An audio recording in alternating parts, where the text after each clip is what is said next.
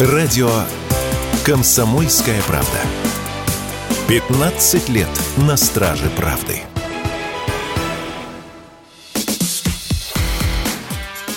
Диалоги на Радио КП.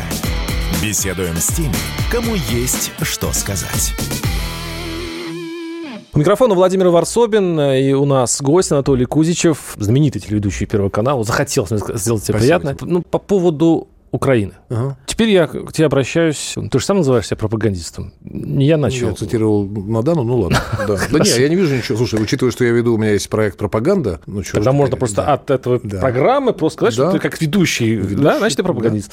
Сейчас очень популярный вопрос в сети. Почему на Украине нет антивоенного движения? Почему там нет Майдана, который бы показывал, как украинцы раздражены э, тем, что происходит, своими властями? Почему там вот нет такого движения? Почему именно спрашиваю, как с точки зрения пропагандиста? Может быть, российская сторона как-то не дорабатывает в пропаганде? Мы же все время говорим, что они страдают. Но не видно, чтобы они страдают, что они каким-то образом недовольны властью. Понимаешь? Я тебе скажу все-таки с точки зрения не пропагандиста, если позволишь, человека, человек, который довольно активно поддерживает связи с, с Украиной. Да, понятно, что у меня, так сказать, выбор там не очень репрезентативный, конечно, это не тысячи людей, но с несколькими там я переписываюсь по-прежнему, нахожусь в контакте. Моя версия такая. Учитывая, что после каждой переписки, каждый из моих вот этих вот, как называется, собеседников стирает нашу переписку и меняет префикс с плюс 7 на плюс 38, потому что могут, могут просто на улице встретить, проверить телефон, и если у тебя будет переписка с, с абонентом с префиксом плюс 7, то мало не покажется. Мне кажется, это и есть ответ на твой вопрос, потому что там Извини, там такие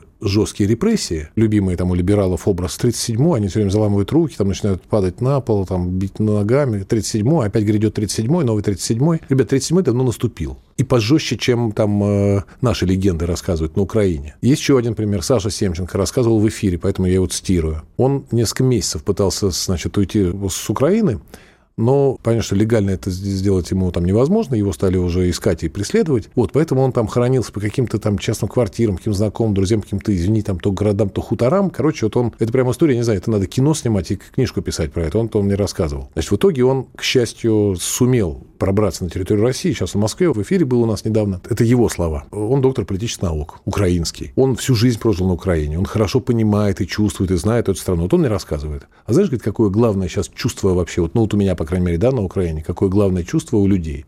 Страх. Вот люди сидят в кафе, и вроде как про политику, ну, да, вот мы же с тобой можем себе позволить, там, ну, даже сейчас, понятно, что мы сейчас в эфире, да. Вот мы с тобой пойдем в бар, и, наверное, начнем там спорить о политике. Может быть, будем орать. Возможно, друг другу там морды разобьем. Может быть, я не знаю. А там это невозможно.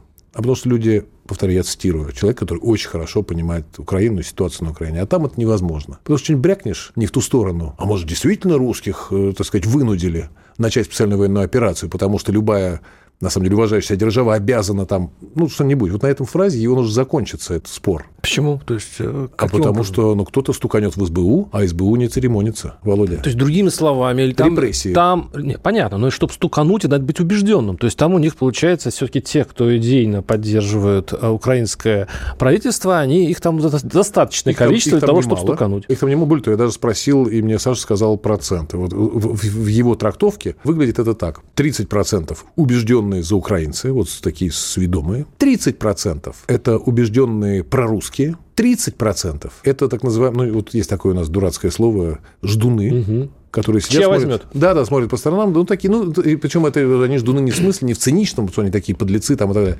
Нет, ну, они, они там своими делами занимаются, и их это вообще не очень парит, они хотят там и дальше.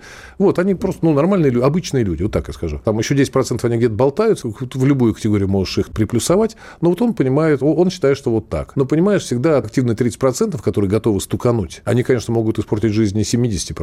И что с этим можно делать? Этот вопрос вообще задаются в, ну, не знаю, если не на, вас, не на вашем канале, который, видимо, отключен в Украине, поэтому странно, чтобы ее там смотрели.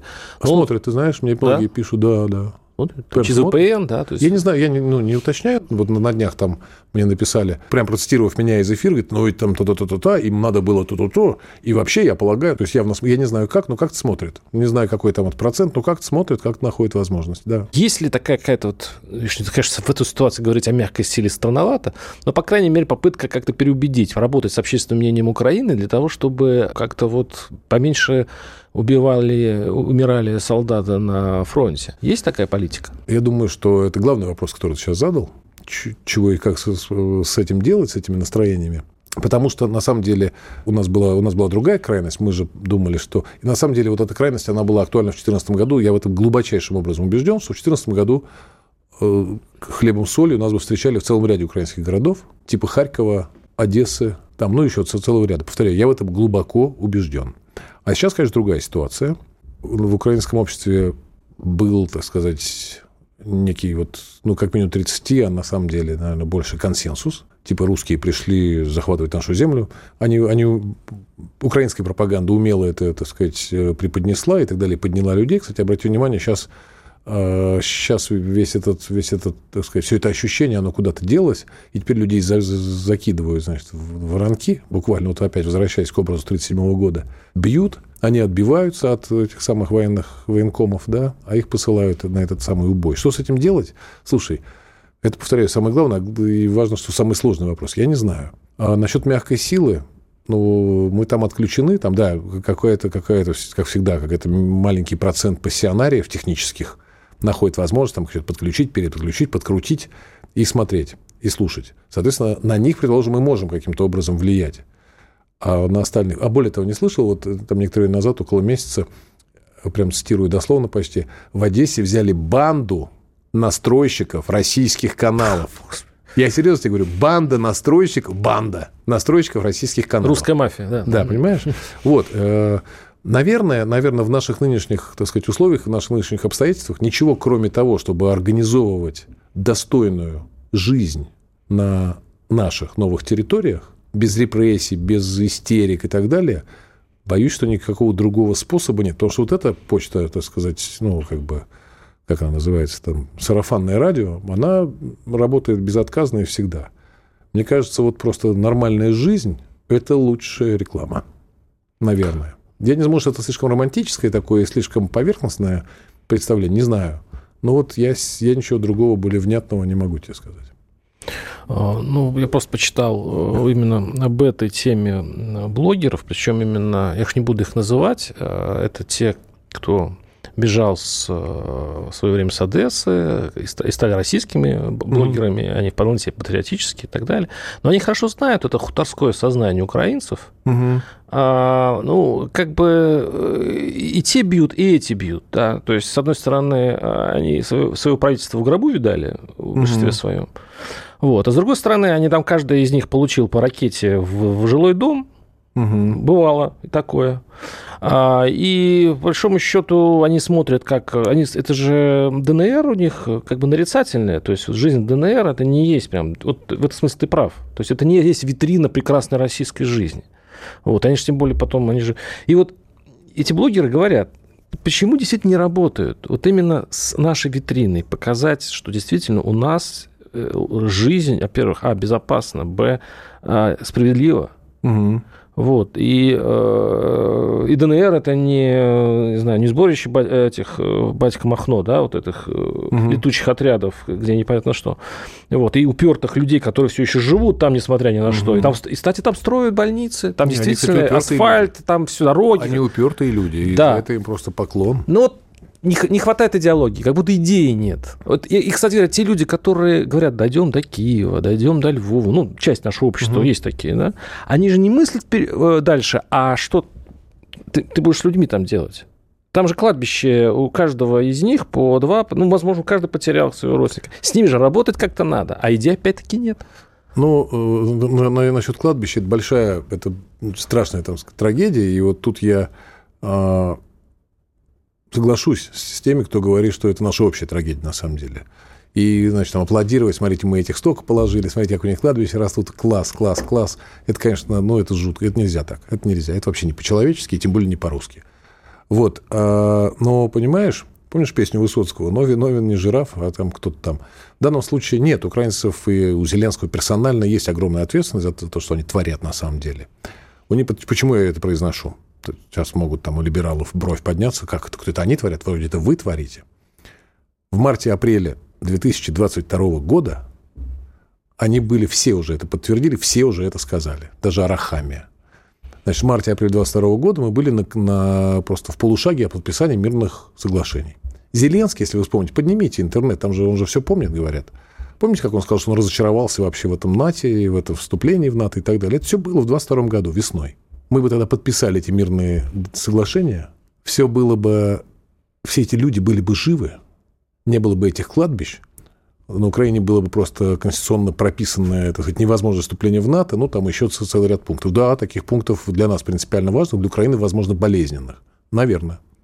Люди были бы живы. Но по какой-то причине загадочной есть мнение, что это, значит, просто британцы их пихнули на эту войну. Не-не-не, говорят, вы что, будем воевать. Вот кто в данном случае совершил преступление, Володя? Вот кто в данном случае ответственен за десятки тысяч погибших людей. Ну, ты понимаешь, что это все решит... Э, история любит победителей. Вот кто да. выиграет эту, э, значит, Тот и этот спарринг, я понимаю прекрасно. То там и будет поделено, кто, в общем-то, прав, кто виноват. Да, так всегда бывает. Поэтому, как ты понимаешь, нам сейчас вот все эти разговоры и нытье а, прекратить, уйти, хватит. Нет, правда, еще есть еще, еще история человечества. Она, она, ей нужно лет 20-30, чтобы отойти в сторону от событий. Она тогда там уж точно решает. Здесь но мы поговорим об этом и о других событиях еще через пару минут. Мы, я напоминаю, что с нами в гостях телеведущий Первого канала Анатолий Кузичев.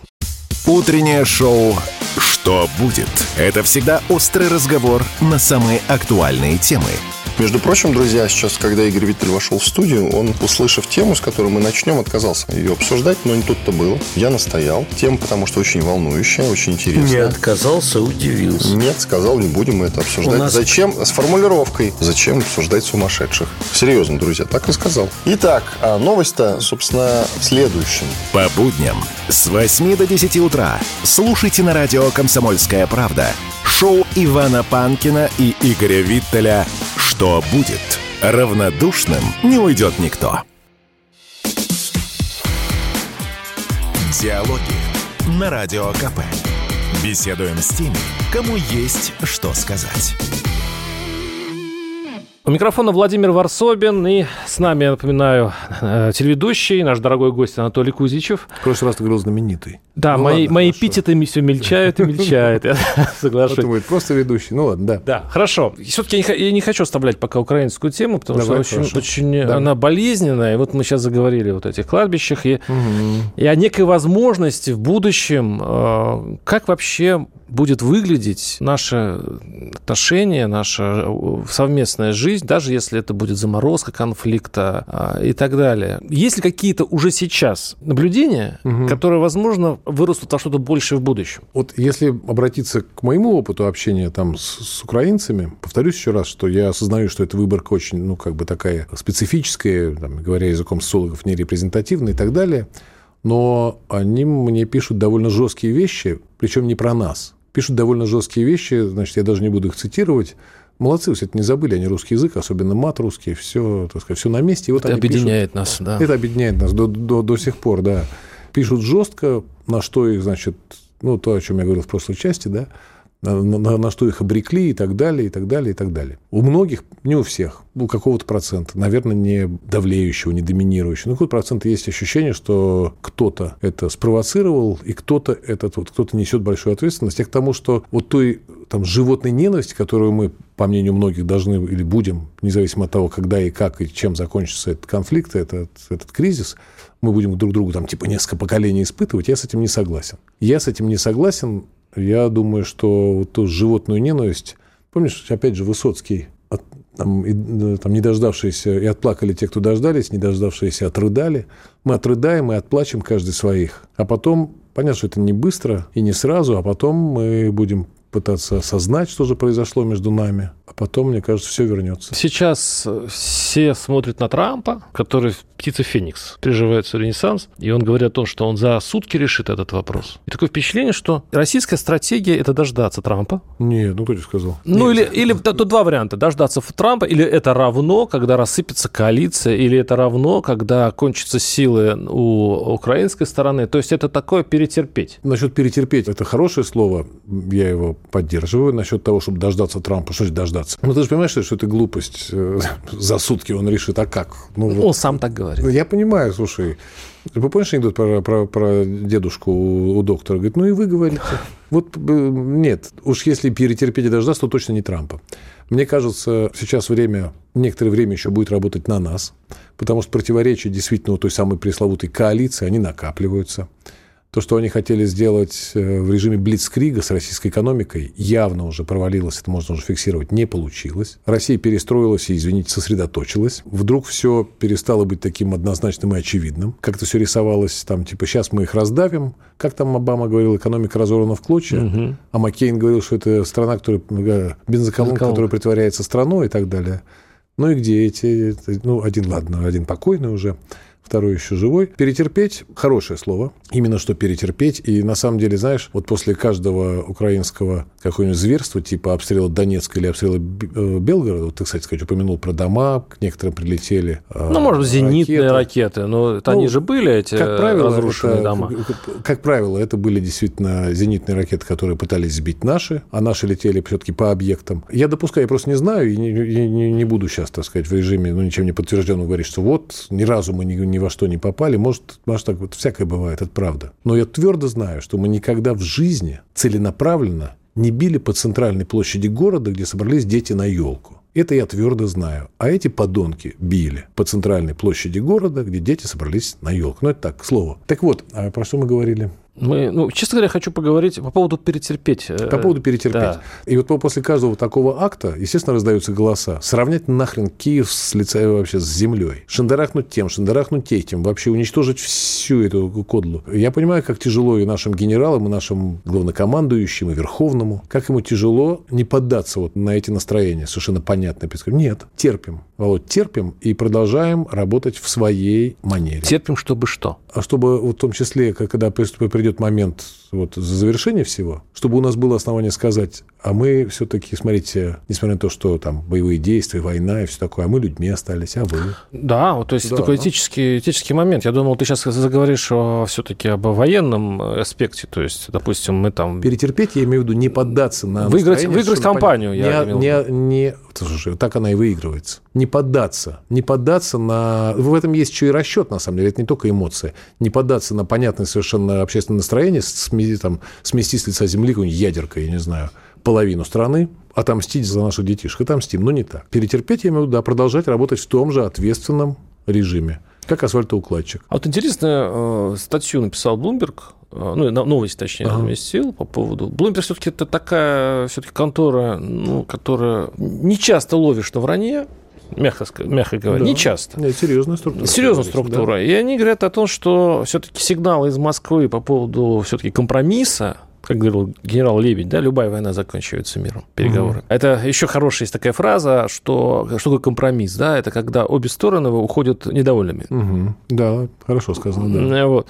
И Блумберг говорит о том, что Москва посылает, уже давно посылает сигналы, по которым э, все территории, которые находятся российские войска, остаются за Россией, но при этом Украина свободна в блоках, она может входить в НАТО, она угу. может э, заниматься собой, чем хочет, да, то есть вот такой угу. вот размен. А доверяешь ли ты вот таким новостям? Я думаю, что это при том, что я не отказываюсь от своих слов, Bloomberg это очень серьезная контора, действительно, но в условиях, мне кажется, это уже полный консенсус. Вот сейчас многие наши, наверное, слушатели не, не верят, а вот несколько лет назад, когда я произносил там словосочетание «информационная война», либерально настроенные наши, так сказать, э, братья по разуму надо мной, э, как-то информационная война только у тебя в голове на самом деле, теперь-то всем очевидно же, я надеюсь, да, что она идет, и, так сказать, она очень изощренная и так далее. Только у меня в голове, ха-ха.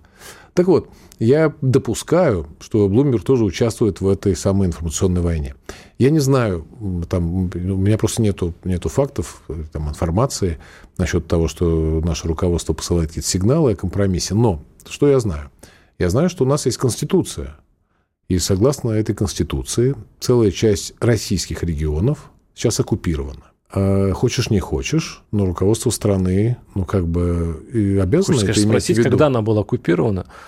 А это другой вопрос. По Конституции страны Запорожская, Херсонская, Луганская и Донецкая, бывшие области Украины, а ныне регионы России, по Конституции Российской Федерации – это Российская Федерация. Если там стоят какие-то посторонние войска, это называется, что наши земли оккупированы какими-то посторонними войсками по Конституции Российской Федерации. Есть ли возможность у российского руководства пренебречь Конституцией Российской Федерации и сказать, слушайте, это пустяки, дело житейское? Мне кажется, нет.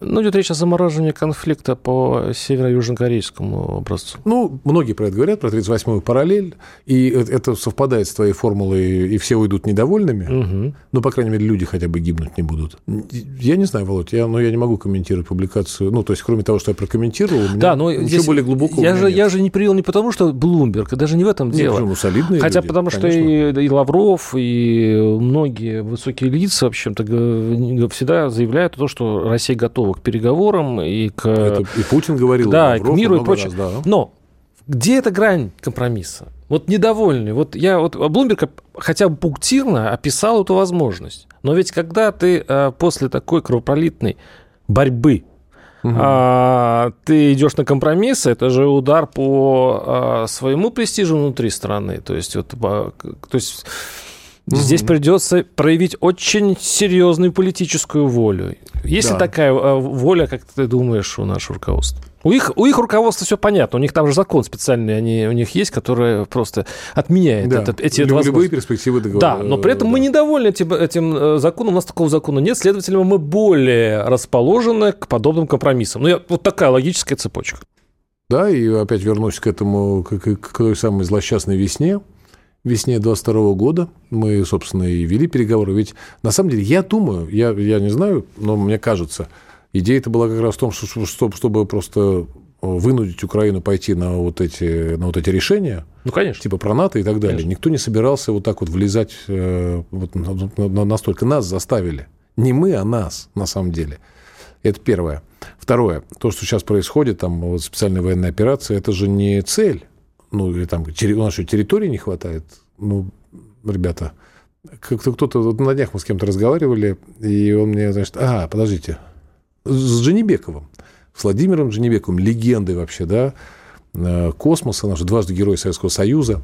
А, И вот э, его там Катя спросила Шугаева, говорит, слушай, э, Владимир Александрович говорит, а вот как, а как Россия выглядит из космоса? Говорит, ну, как выглядит Россия из космоса? Сначала там так светло-светло, потом, говорит, потом лампочки заканчиваются, долгий период, ну, тайга, видимо, имеется в виду, долгий, потом опять начинаются лампы. И к тому, что у нас из космоса, ну, блин, видно, то есть огромная территория, мы ее пролетаем, даже не на самолете, даже на космической станции, гигантская.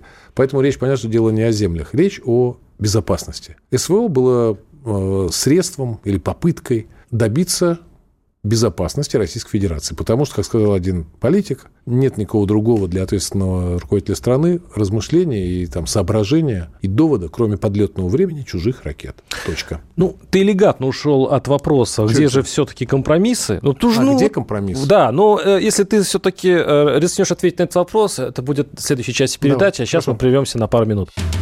Все программы «Радио Комсомольская правда» вы можете найти на Яндекс Музыке. Ищите раздел вашей любимой передачи и подписывайтесь, чтобы не пропустить новый выпуск. Радио КП на Яндекс Музыке. Это удобно, просто и всегда интересно. Диалоги на Радио КП. Беседуем с теми, кому есть что сказать. Микрофона Владимир Варсобин. Напоминаю, что у нас в студии э, телеведущий Первого канала Анатолий Кузичев. Э, Мы сейчас говорим о Украине в том числе. И о... э, Я сейчас спрошу такой тестовый Давай. вопрос. Все-таки ты будешь отвечать на вопрос компроми- о Ты компромиссе? знаешь, что, буду, буду. А, Более того, я, ты так, знаешь, говоришь, как- как будто у меня есть ответ, но я его, так сказать, прячу от тебя, потому что то ли боюсь, то ли стесняюсь. Может, меня нет боишься? Я ответа. вот, ну, вдруг я такой Может, предположу. боюсь, да. Ну, понимаешь, у меня нету просто правил. Я предлагаю, наоборот, тебе, собственно, за что я ценю интервью. Не за то, что ты, значит, к ведущему... Попробуй опытному- сам ответить, да, на этот нет, вопрос? я не в этом дело. К ведущему приходит какой-то человек, кто-то ему задает вопрос, а у того, а у того есть на- набор ответов. Нет. Мне кажется, самое клевое и самое крутое вообще, зачем все это вообще нужно, это, а, это размышлять, как в прямом эфире, понимаешь, искать ответ. У меня его нету правильного, я не знаю. Я могу сказать тебе, ну, вообще, границы компромисса определены границами упомянутых мною областей в прошлом части. Ну да, ты Конституцию приводил в прошлой части. Да, это по Конституции Российской Федерации. Если по чесноку говорить, и если действительно компромисс, который был приемлем там более-менее для, для двух сторон, ну давай, давай, давай вместе попытаемся понять, а где он, где он может быть, этот компромисс? Ну, ну, ну, не знаю, вот, вот А у тебя есть? Вот тут беда. Ну, а у тебя есть представление хоть примерное? А, у меня есть представление, оно примерно как э, описывает его Блумберг. Но я понимаю, что... 38-я параллель, условно. 38-я параллель, угу. и да, и, вот застывание на этих, и оставить друг друга в покое вот на тех позициях, которые есть. Но я просто не знаю, сколько нужно еще, чтобы погибли людей, чтобы пришли к этому варианту. Но тут ведь, еще раз говорю, здесь нужно иметь мужество. Это как в свое время а, Деголь, да, покидал а. Алжир. Да. Это он же был, он, он же, его же называли предателем и так далее, столько воевали и так далее, и так далее. А это был компромисс некий для какой там третьей республики. Четвертой. А я, пожалуй, знаешь чего? Я, вот у меня есть вариант компромисса. Я боюсь, конечно, что меня сейчас, вот что удивительно, да, и патриоты меня сейчас на, на вилы попытаются поднять, и, значит, и, и либералы. Но на самом деле э, референдумы на как мы это называем, на освобожденных в нашей, в нашей терминологии, на освобожденных территориях, угу. под международным каким-то там, не знаю, контролем, референдумы. А с теми, кто остался, или те, кто там жили до этого? Ну, это, слушай, понимаешь, в чем дело? А, те, кто сейчас это, там... Это очень есть, важный вопрос. Я, я понимаю, что он очень важный, но понимаешь, в чем дело? Скажем, на Украине в 91 году, когда Союз распался, было, по-моему, 52, что ли, миллиона человек. Ну, что-то какое-то. А сейчас там, говорят, и 20 Там половина и разъехались. Да, в том-то и дело, понимаешь? А тогда, может, тоже, а вот тогда, а что мы называем Украиной? А кто это? А Украина, а кто? А, а вот те люди, которые уехали, это, так сказать, это тоже Украина. То есть вот Запорожская, да, получается, Херсонская, Херсонская. А Луганская и Донецкая нет. Угу. Они свое право, так сказать, мне кажется, завоевали. Вот, мне кажется, это было бы, наверное, вариантом компромисса. А если поговорить... Не знаю, воплотимо ли это вообще, но вот может быть, не знаю. А вот если посмотреть, ну это же мы лишь такая часть, частный случай большой разбалансировки всего мирового, всего этого земного шара. А, в котором теперь поменялись правила или меняются правила угу. игры, и конфликты вспыхивают по всем, а, по многим точкам. Словно игроки думают, ну, коль правил нет, можно под шумок решить угу. те так старые да. вопросы, которые... Это вот принцип домино, который вроде бы и нам выгоден, ну, в каком-то смысле для, для а, интересов. Не ударит ли эта костяшка нам сзади? Потому что это же общее, это общий мир, и этот общий мир лишился тех привычных правил, которые сейчас, которые были до этого это иллюзия, их не было. Никаких правил не было. Тогда конечно. почему сейчас горит э, или начинает гореть во многих частях э, света? А потому что, э, понимаешь, в чем дело? Потому что правил, конечно, не было. Нас обманывали. Мы, как дураки, значит, на это купились. А, потому что картинка уж больно была хорошая, благостная и непротиворечивая.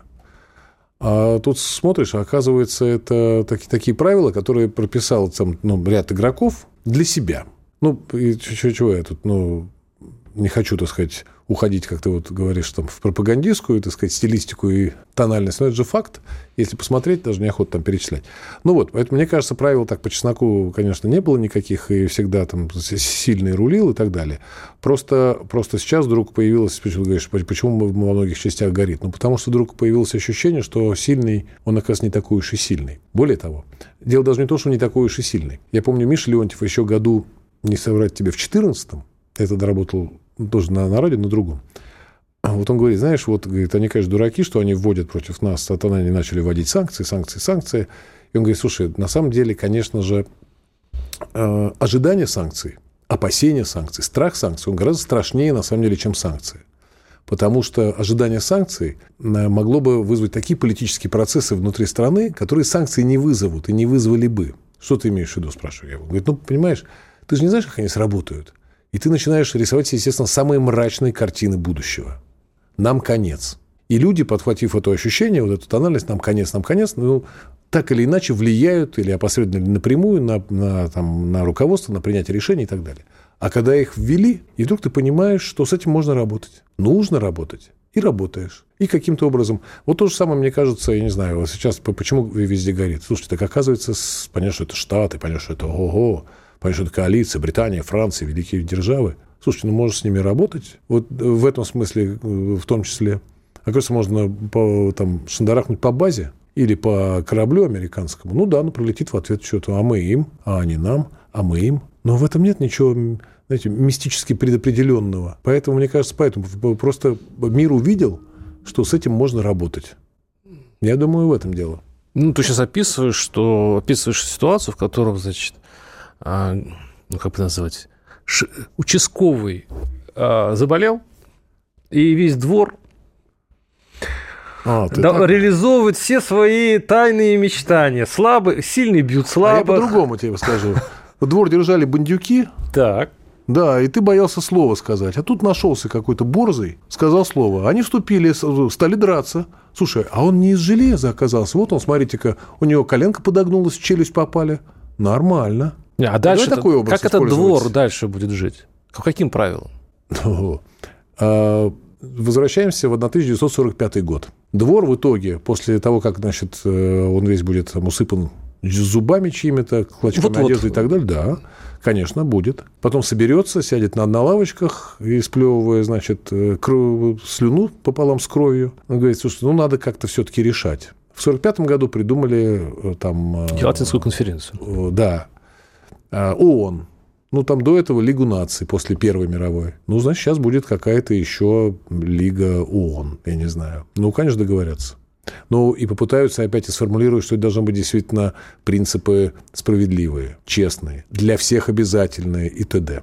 И это опять будет работать лет 70. А потом твои внуки и мои внуки будут сидеть в похожей студии и говорить, слушайте, вот, а что же нам с этим, ну и так далее.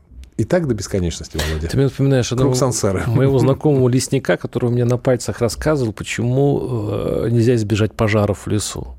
Он говорит, э, если долго э, держать лес без пожара, то через лет 200 он сгорит вообще как порох. То есть э, они нужны, эти пожары. А, ну и, да, и, возможно, и, возможно, прореживать человечество природы тоже научился. Но мне кажется, вот, мне это странновато. Это, то есть мы все вроде разумные, разумное человечество, а ему нужно обязательно усеять двор а, зубами и костями только для того, чтобы, чтобы прийти к какому-нибудь э, правилу. Слушай, это самообман, конечно. Какой мы разумный человек. Посмотри на нас. Ну, не на нас с тобой, мы-то да.